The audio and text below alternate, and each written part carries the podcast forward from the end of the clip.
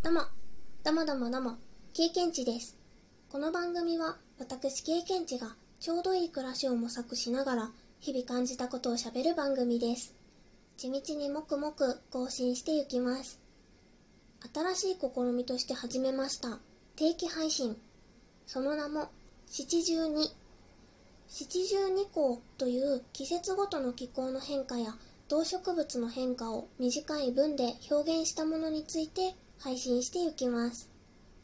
七十二項について詳しく知りたいなと思われた方は、この配信の詳細欄をぜひご覧ください。さてさて、今回の七十二項は、二十四節気の啓蟄を3つに分けたうちの次の項、桃初めて咲く。七十二項の第8項目です。桃の花が咲き始めるという意味だそうです。この桃初めて咲くという漢字がね、桃、始める、そして咲くが笑うという漢字になっていますね。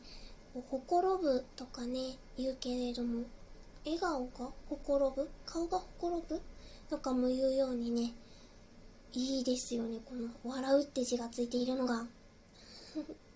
そしてそして、いろいろな花もね、咲き始めていますよね。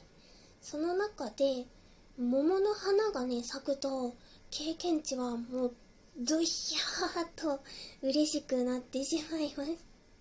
特に花が綺麗な品種を、花桃と呼びます。花桃は、もうね、ブワッ、プリン、ピンク、白とね、咲きます。咲いているのを見ると、思わず立ち止まって見つめてしまう人を、よくね、道で見かけたりします。梅の花のポポポポポッといった咲き方も好きなんですけれども、花桃のブワッ、プリンなね、咲き方もとっても大好きです。そしてね、じわじわそろそろ桜が楽しみな時期にもなってきました。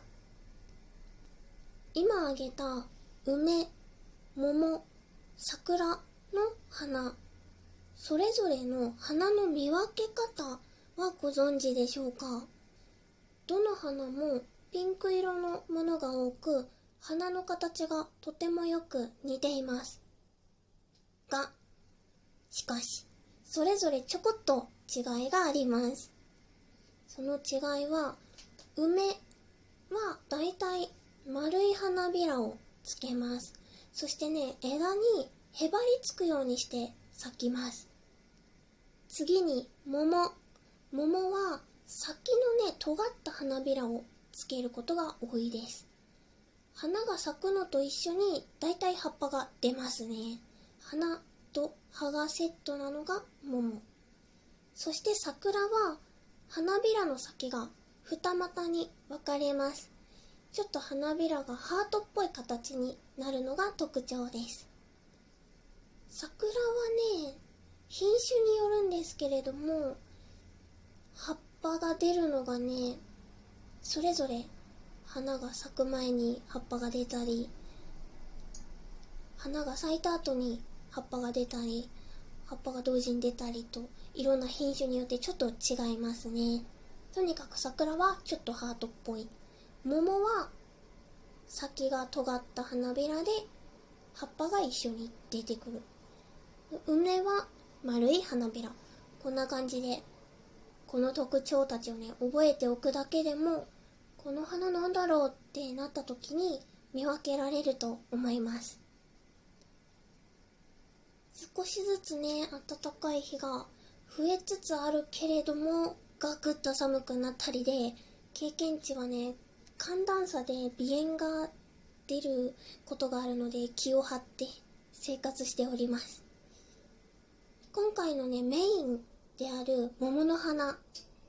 桃はですね、邪気を払ったり、不老長寿を与える力があると古くからされてきていて、桃太郎であったり、今、桃太郎ってなっちゃった。桃太郎であったり、桃源郷であったりねこう桃が入ったりしますよね。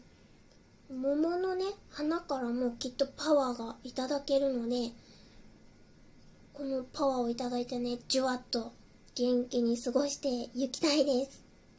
季節の変わり目はねちょっとドキドキなので元気に桃の花を見ます。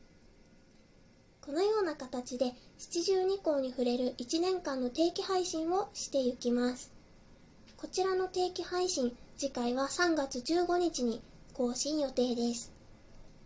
ちょっとねこれ7時12分にね更新したいなとしているんですけれども当日に撮りたいなっていう謎のね経験値のこだわり癖が出ていて結果として7時12分に配信できないという事態に陥っているのでこのままずるずるねこだわり症でなっていくのは良くないのでちょっと自分のこだわり癖と言いますかと向き合っていかねばなと。はい。何が言いたかったんだろう。いや7時12分にね更新できるようにもうちょっと早く起きるとかあまりにもこだわりすぎるのをやめるっていうその捨てる部分って言えばいいのかな。そのメリハリをつけていきたいなという決意表明です。うん。この番組「経験値ラジオ」では番組の最後に収録配信した日の誕生日の木をあたかも曲紹介をするようにご紹介しております。それでは3月10日の経験値ラジオ最後に1種類ご紹介しながら終わりたいと思います。